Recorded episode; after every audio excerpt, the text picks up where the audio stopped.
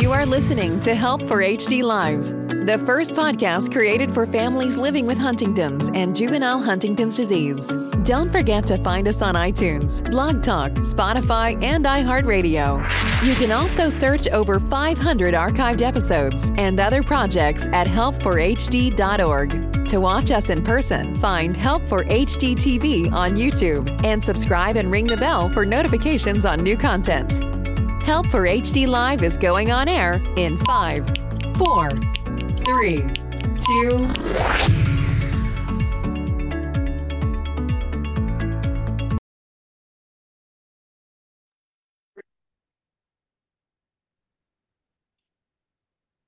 Hello, everyone, and thanks so much for tuning in to Help for HD Live. This program is made possible because of Teva Pharmaceuticals, Neurocrine Biosciences, the Griffin Foundation, and the Hereditary Disease Foundation. I'm your host, Lauren Holder, and today Kevin Jess is joining me to discuss Project Change. Kevin's journey with We Have a Face began over a decade ago when he joined as a regional advocate. Recognizing the urgent need for advocacy in the HD community, he immersed himself in the organization's mission to raise awareness and support for those affected by the disease. In 2015, he committed his commitment and expertise led him to assume the position of patient advocate, where he worked tirelessly to ensure that HD patients received the care and attention they deserved. Driven by his passion for advocacy and the desire to make a difference, Kevin ultimately ascended to the role of president with We Have a Face Canada. In this capacity, he continues to lead the organization with unwavering dedication and a clear vision. Drawing inspiration from James Valvano, he embodies Valvano's spirit of relentless pursuit in furthering Project Change and pushing for positive change in the HD community. Thank you so much for joining me today, Kevin. Oh, I'm just so happy that you had me. Absolutely. So let's talk about Project Change. What is it? Well, it's a big question because it's a movement, I'll call it, where what we saw that there was a need to change the current diagnostic criteria to include cognitive, psychiatric, behavioral, and vegetative decline for diagnosis via the UHDRS. For those that don't know what UHDRS is, it's the Unified Huntington's Disease Rating Scale, which is used in diagnostic, and it also, I believe is used for trials. So there were two things that we felt should be changed to better serve the community.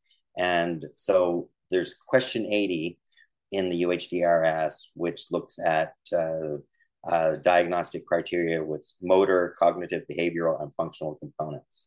And the question is, do you believe with a confidence level of greater than 99% that this person has manifest HD? So they were given a 0 for no, 1 for yes. Now, that we feel that confidence level should be changed from greater than 99% to greater than 50%. And the second thing was, if a patient has an expanded CAG, so 28.9, right?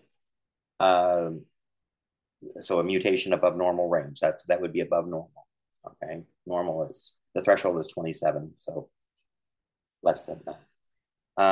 So if they have that mutation above that normal range, and they are expressing cognitive, psychiatric, behavioral, or vegetative decline, so it's measured that there's a decline there, the patient should receive a diagnosis of Huntington's disease.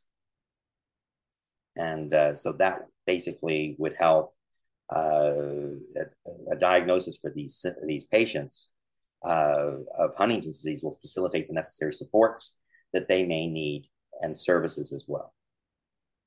So that basically, which makes total sense, right? Like that. It does. Why? There's a lot of people like that. That, for instance, I know like an individual. I'll just use the one. There's more, but I use one. I won't say names, but one who has a CAG in the 40s. Okay, they cannot get, even though they know they've been tested. but they can't get a diagnosis of Huntington's disease. They are experiencing the cognitive and psychiatric these issues, but the doctor won't give them a diagnosis of Huntington's disease because they don't have chorea. Mm. Right, because they have to go off of the old diagnostic criteria. Exactly. Exactly. Now, a lot of people here in Canada, we don't have this issue as such. I suppose in some cases we may, but like my wife, she never, ever had chorea. She died with Huntington's disease and she never had chorea. My dad really didn't either. A lot of his was cognitive and behavioral, and he had balance issues, but not the chorea that you see a lot of people with. So, I mean, that makes it very hard to get a diagnosis. Yeah. Now, and the thing is, you go, there's a work group, an international work group that put this together. Okay. There were people, okay, because there's a lot of voices there, that are talking, and, right. And I didn't come in until late in the game. I was sort of behind the scenes. But once James Valvano retired, it was something that became necessary for me to enter into that arena, we'll call it. I'm not really good at that in the sense that I'm not real diplomatic. I tend to speak and say what I think. And if I think that somebody's being stupid, well, I'm going to say something in regards to that. And what surprised me is that, you see, this was a shock to me, this whole thing, because I thought, what are they? Who are these people? Why are they behaving this way? And in this negative way. And like I say, what goes on there stays there as far as people are concerned. I'm not going to say names, but it's the lay organizations that were the issue, right? And so to me, like being in a lay organization, right? I know what the purpose of a lay organization is, okay? We are not professionals. We are the advocates for the community, right? So we listen to the community. We take those concerns, we hear them. We compile them. We put them on little shelves that we have in our head. We write about them. We talk about them. We do whatever. And when something like this comes up, we take it to the professionals and we say, this is the issue, or these are the issues. This is where we have a problem. And we let the professionals put this together and make it reality, if that's possible. Okay. That's my way of thinking. Okay. I can't make those changes. You can't make those changes, right? It requires professionals to do it. Okay. But that's okay. The professionals are quite willing to deal with these issues. Okay. But why would lay organizations fight it? I that shocked me. And so I didn't mind saying, that I don't understand what you are about at all, because in this particular project, in Project Change, now, when this began, it was basically a survey question that we put out, that We Have a Face put out. And it was, should the diagnostic criteria for Huntington's disease be reviewed and updated? Now, at that point, once we reach saturation quite quickly. As a matter of fact, it's actually a world record, okay, in regards to the amount of feedback that we got from people who actually filled out that survey, right? Yeah, I'm saying world record in the Huntington's community, okay? All told, when it all came through, it was around 8,000 people from all over the world. And so to me, when you get that many, right, the people have spoken. Those are the people that we as lay organizations listen to and serve. and they weren't listening. Yeah. Shame on them. That's the way I felt. And, sure. And so I didn't mind saying, shame on you. You know, that's it. And some people were disgusted by my, you know, coming forward and saying, this is what I think. I didn't care, right? That doesn't bother me. To me, you have to have a voice. People don't, a lot of people feel have a voice. And so this is something that there was nobody at that table that was in the community, you know, as such, but I was, you know, so why not? Right. Take so and say, yeah, this is how it is. You may not like it, but whether you like it or not, it's irrelevant because it's going to go through anyway. Mm-hmm. Yeah. You know, and when I say lay organizations, I'm not talking about the HDSA because the HDSA was on side. Yeah. So. Yeah. But we have to have those voices in the community, you know, you're right, because there's got to be change at some point. And when you have greater than 30 years of the same criteria and you don't move along with what research shows and everything, we can't help people, right? And there's this urgency to help people. And when we don't move forward with what we know has, you know, now that we know so much more about HD, like you got to move with that. And you have to move. You have to move because, I mean, you take, like you say, this has been 30 years since 1993, since the discovery of the gene, okay? When, because it's not if, it's when this goes through and becomes, you know, the way it is, you know, it actually will be the most significant change in the Huntington's community since 1993. Mm-hmm.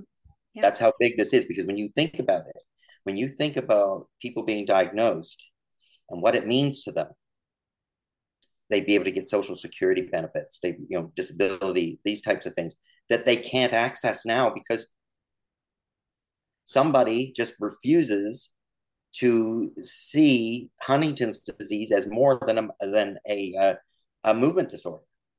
Right. Right. And to break that down even further, so I actually am glad that you're bringing that up. Like, what does this mean if we change diagnostic criteria to include the cognitive symptoms and the behavioral symptoms? What does this mean for people? One would be to get Social Security benefits for those that are in the U.S.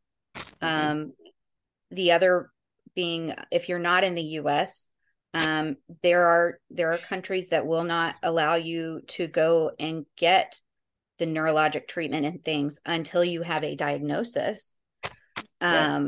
So you can't even go here, at least in the US, you can go see somebody, you know, if you want to, just as a consult, but some places you can't even do that. Because some places they won't test you unless you're showing some kind of symptom. So, you know, like, and this isn't predictive testing. Okay. We're not talking about saying, okay, I'm 20 years old, okay? One of my parents has Huntington's disease. I want to know if I have the gene, okay? So you go in, you're not showing any symptoms, you don't have any, right? You find out that you have a CAG of 42, okay?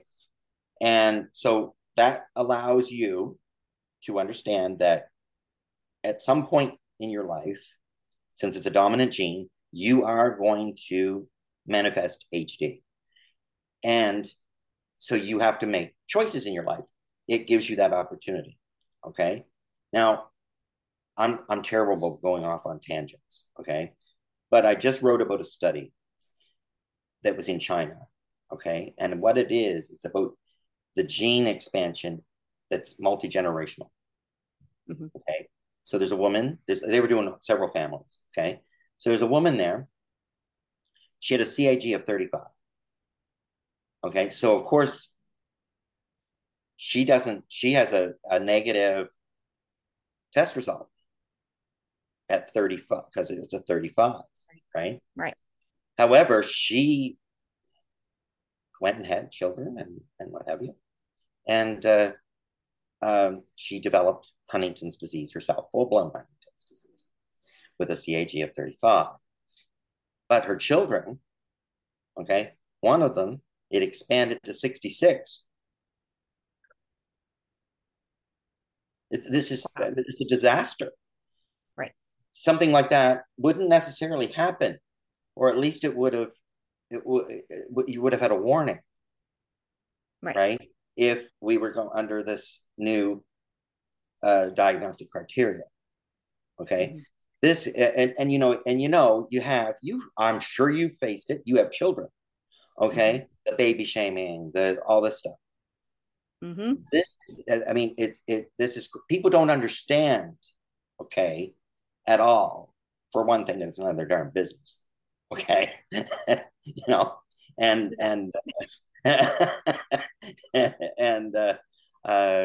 deal with that, some of that stuff, but we have to get past that.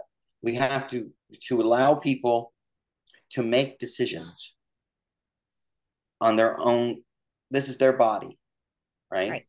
If you go in, like if you should not get a negative test result if you have, say, from 28 to 35, okay? If you aren't showing symptoms, okay, you're basically going to be told, you should be told that, this is what your CAG is. This is what could happen. This could expand in later generations, right? Right. Or if you have symptoms, whether it be motor symptoms or whether it be the cognitive and psychiatric, those what they call softer symptoms of HD. I'm not so sure that they're softer. No. But then you should be given a diagnosis of Huntington's disease. Mm-hmm. Okay. I totally agree. I actually am dealing with it now. Mm-hmm. I am in the process of going on disability, but my diagnosis is neurocognitive disorder related to HD, because you mm-hmm. can't do it for HD, because the diagnostic, the criteria with Social Security Administration is still outdated, but they don't recognize all of that.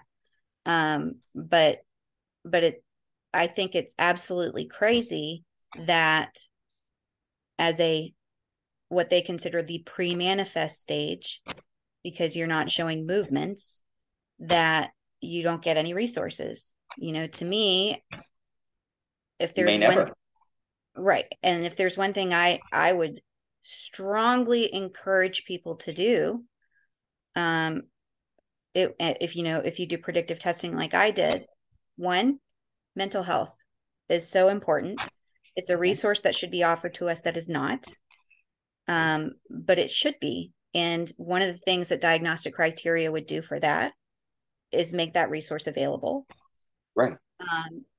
And the other thing is neurocognitive testing, establishing a baseline. So that way somebody can't look at you and go, oh, well, she's too smart to be sick. Yeah. And they can look at your baseline test and compare later and see that there's an actual decline. Yeah. So, but you can't get that testing without having somebody who's going to work with you and know HD, or having something updated, because it's just not done.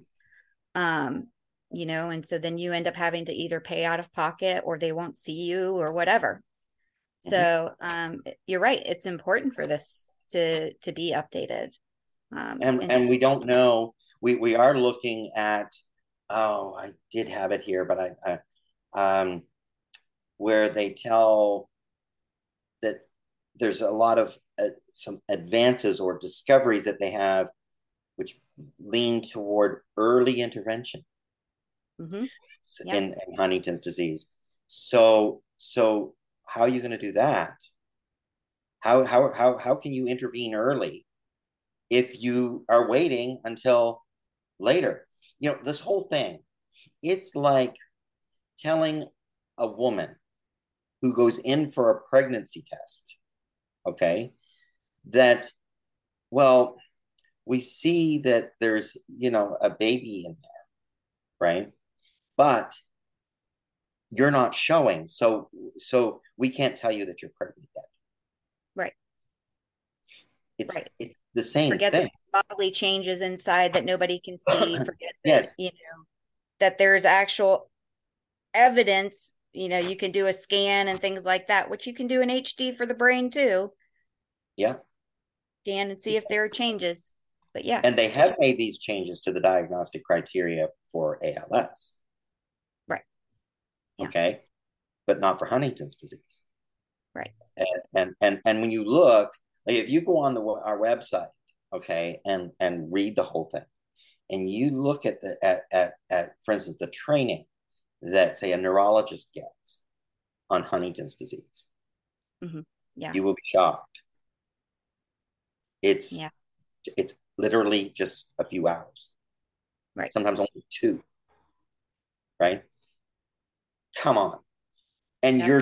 And basically you're condescending to a group of people, and we all know that the HD people who are suffering with HD and their families and caregivers, okay, like the close caregivers that come to your home or whatever, they're the ones who are the natural experts, okay? Right. So these people are learning off of them, but then won't give them what they need. Mm-hmm. Yeah. Personally, I'm sick to death of them, right? Sure. And just to be blunt, you know, I have an issue with it, and I feel that our community is being used, and they're not being used well. So, you know, and that to me, that's the fight, okay?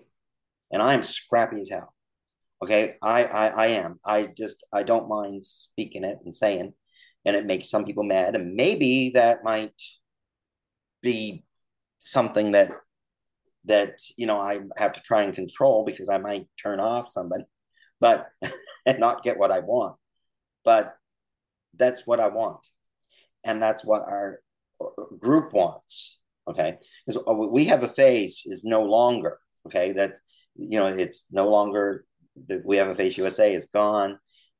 We Have a Face Canada, and now is no longer a charity. It's just an organization of one. Okay, and that's me. And I'm continuing to go paying it out of pocket myself, and because of Project Change, right? I feel that strongly about it that I'm putting my own money into this. And I don't mind one darn bit, because yes, okay, my wife has passed now. She passed away in October of 2021, but I have a daughter with Huntington's disease, and for some reason people can't get by this. That, oh, this is going to affect trials. Sure. No, it doesn't. It doesn't. Well, I mean. It will help those of us who are not showing the movements to get into trials. Well, like for instance, my daughter, okay, mm-hmm. she has Huntington's disease, but she doesn't have movement. Okay, so she decided that because they were doing the predopidine, forgive me if I'm pronouncing that correctly, but I think it's right. Yeah. I call it predopidine. Anyway, these big words, you know, but. So in Halifax, city of Halifax here in Nova Scotia, they were also doing that trial. So she went to her neurologist and to see about getting into the trial. So she went down there, and they put you through this thing where they go through the DRS scale, right, to see about putting in the trial. She could not get into the trial. Now, the reason that she couldn't get into the trial is because she didn't have movement. Yeah. Right. So, and do they do any trials, like, other than for movement? You know, it seems like they don't. Okay. And because it makes me wonder, you know, do you want to cure this thing, or are you just going after something that you can measure, because that gets you money? It's so much easier just to be able to. Yeah, but to argue that point, antidepressants are on shelves, right? Like you can get prescribed antidepressants, and they're able to measure that for the FDA. So there's no reason to me that they can't. I mean, even the recent Alzheimer's medication, that was approved, FDA approved. So there's no reason that they can't do it. It can be done. They wouldn't let her in. Yeah. That's crazy. That's just so crazy. My wife's niece got in, you know, but not enough movement. Just enough be able to get in. Just enough, yeah. But I guess you got to go in there and maybe fake it. There's an idea. So what are the next steps for you? What are, you know, how can the HD community help to Project Change and help get this diagnostic criteria updated? People need to talk about it, okay? In a way that demands that it be done, okay? That it be adopted. We need to make it common so that people know that this is in the air, that this is happening, that this is something that they need, and we have to talk about it often. So you need, you know, to use the hashtag Project Change. You need to all the information's on the website here. Okay. It's there. There's everything is there. And what's the website? It's www.wehaveaface.com/change. And right now, let me see. Okay, so, you know, my head is so bad when it comes to remembering anything. So right now, the work group is gone. Okay, because we're done with it. We have what we need. So right now, it's now with two researchers at Vanderbilt, and they're writing it up for publication. So it will be published, and awesome. and then there is some movement, and I don't know how much I'm allowed to say with this, okay, because I don't know a whole lot about this anyway, because it's sort of this part of it's behind the scenes, but the HDSA is in her final. In her final email to the group, it was basically saying that they are moving to get this into gear at the centers of excellence and so on. It takes time. Right. And so I think, you know, she was looking at second or third quarter to see that happening. So something is going to happen in regards to this. It's not a pipe dream anymore. There are organizations that do not want this. Okay. They just simply don't. It befuddles my brain to think of why, but it has, I think that it just, you know, some people want to have control over some things. And when they feel that they're losing that, then they push back, and that, I think that's what is happening here, and I think it's a shame, and I think that anybody that doesn't get involved in this cannot call themselves advocates for the Huntington's community. They simply cannot, because this is like the biggest change and we need this so bad. We do. Know? Yeah. Yeah. I mean, that it is everything indicates that this is needed. You know, you talk to anybody in the HD community and the struggles that they face. And this is such a huge struggle for people, is not getting the resources that they need because they're not able to get the diagnosis they need, because only movements are seen as a diagnosis, which is ridiculous, because we know it's not just a movement disorder. It's so much more than that. That's right. So, you know, that's one of my things I like to talk about is, you know, HD is more than movements, is one of my favorite things to talk about, because I live it, right? I live this, and I live the cognitive. And so, you know, fatigue. I had a movement neurologist who, you know, focuses just on movement, say, oh, HD doesn't cause fatigue. And I was like, who are you talking to? Because I can tell you it does. Mm-hmm. Our brains work a lot more to be normal. And so we get tired a lot easier. But I had a neurologist tell me that, oh no, HD doesn't cause.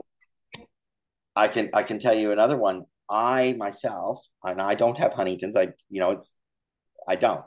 And so I'm never going to have Huntington's. All right. But there for a while, when my wife was alive and everything, it's a very stressful time.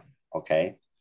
So anyway, I'd be waking up in the morning and, I had absolutely no idea where I was, what I was supposed to be doing. And I was working at my brain so I started leaving notes to explain to me. My son would come in knowing that this was going on because I told him, and he said, okay, you're supposed to go to work. You got to do this. You got to do that. It was very distressing. And so I thought, I must be coming on with Alzheimer's or something, you know, but I caught HD, Kevin. I caught it. Yes. It was airborne. Yeah. So anyway, scoot ahead a few years, right? My daughter that has HD, I didn't realize, but I never told her about this experience that I was having, right? And she said, I've been getting up in the morning and I have no idea. Like, and she's describing the exact same thing that I just described to you. Okay. So it worried her so bad that she went to her neurologist and told her neurologist about it. And she says, yeah, she said, that's Huntington's disease.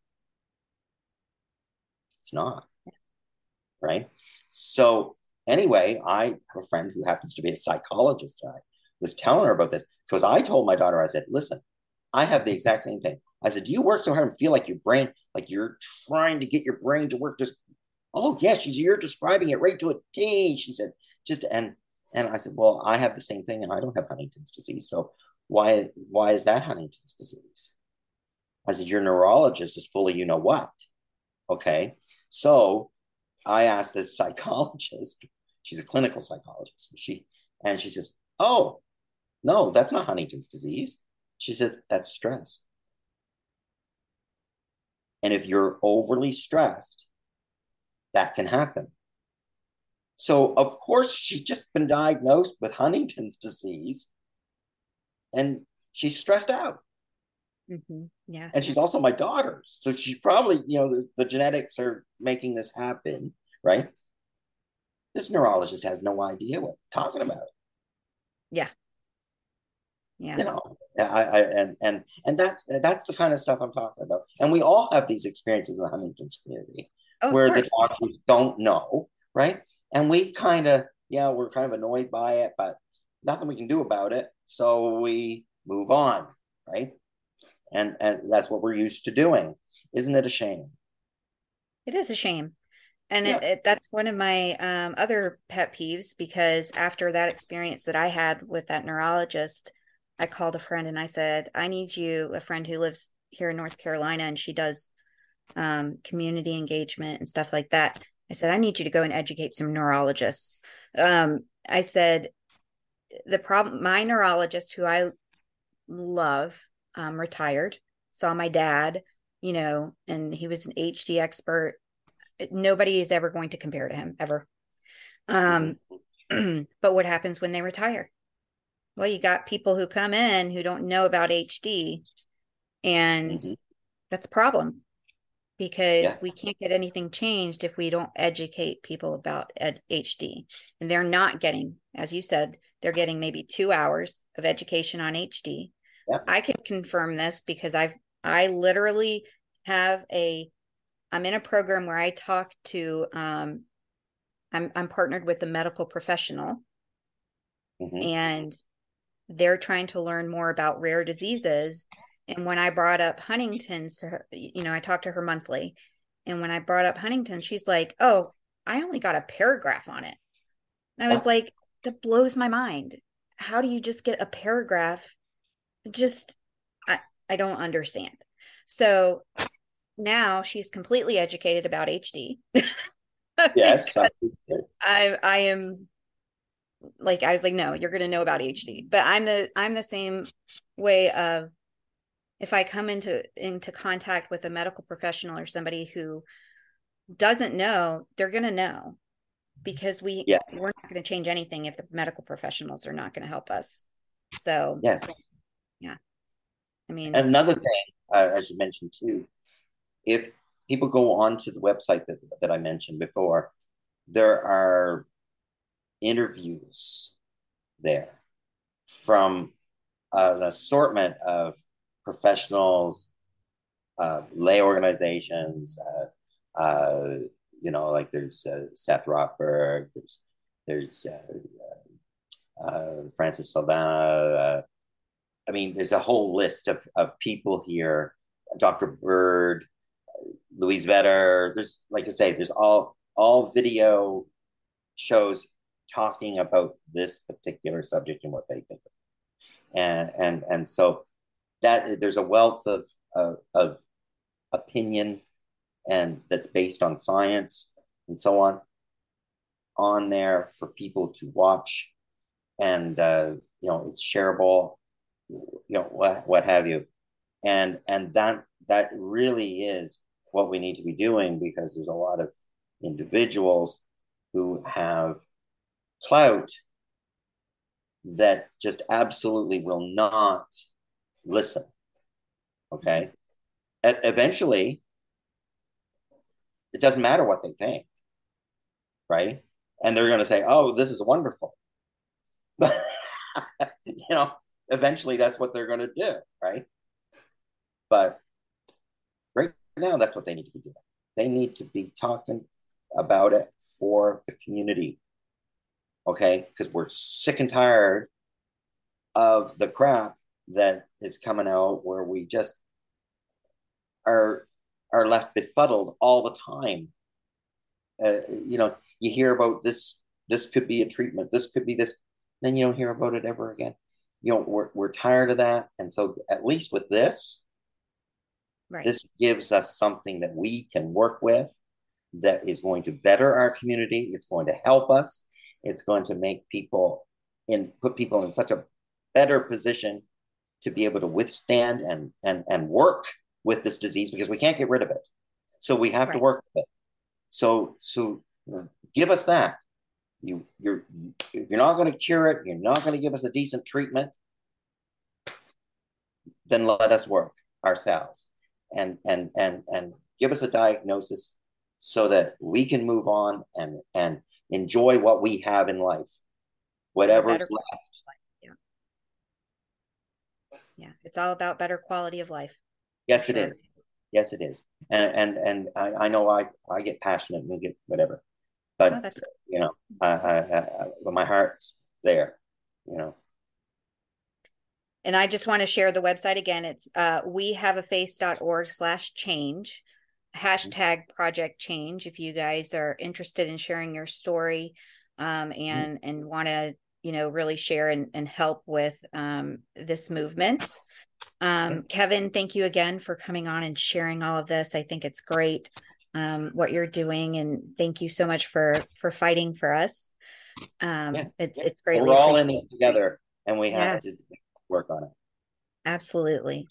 So for those listening, make sure that you tune in every Thursday. Next week, we're going to be begin a new series that is sponsored by Hereditary Disease Foundation. We'll be talking about the latest in research. So the brand new of the newest coming out.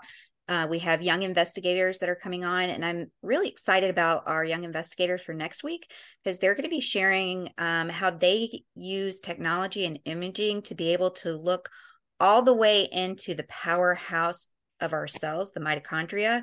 They can actually slice and see into it now and see how HD affects the mitochondria, which is huge, because we know it's like, we knew that was there, but now that you can actually see inside and see what's going on. Not only that, but they can do it in like 2 days. So it's super fast now versus how it used to be. I'm really excited about the show with our young investigators. Make sure to tune in for that next week. Please visit helpforhd.org for our upcoming hype and in-person events and symposium in October. There will be scholarships available. So if you go to the website for that, then you can look into the scholarships to be able to attend. I know for me, after being at HDSA convention, like I know I want to go to another event just because I need to be around other people who understand and get it. It was a huge thing for me. So I really wanted to share more in-person events with you guys. I know that NYA will be holding some things as well. And I believe HDO. So you can go to their websites as well with information. And until next time, guys, take care and love ya.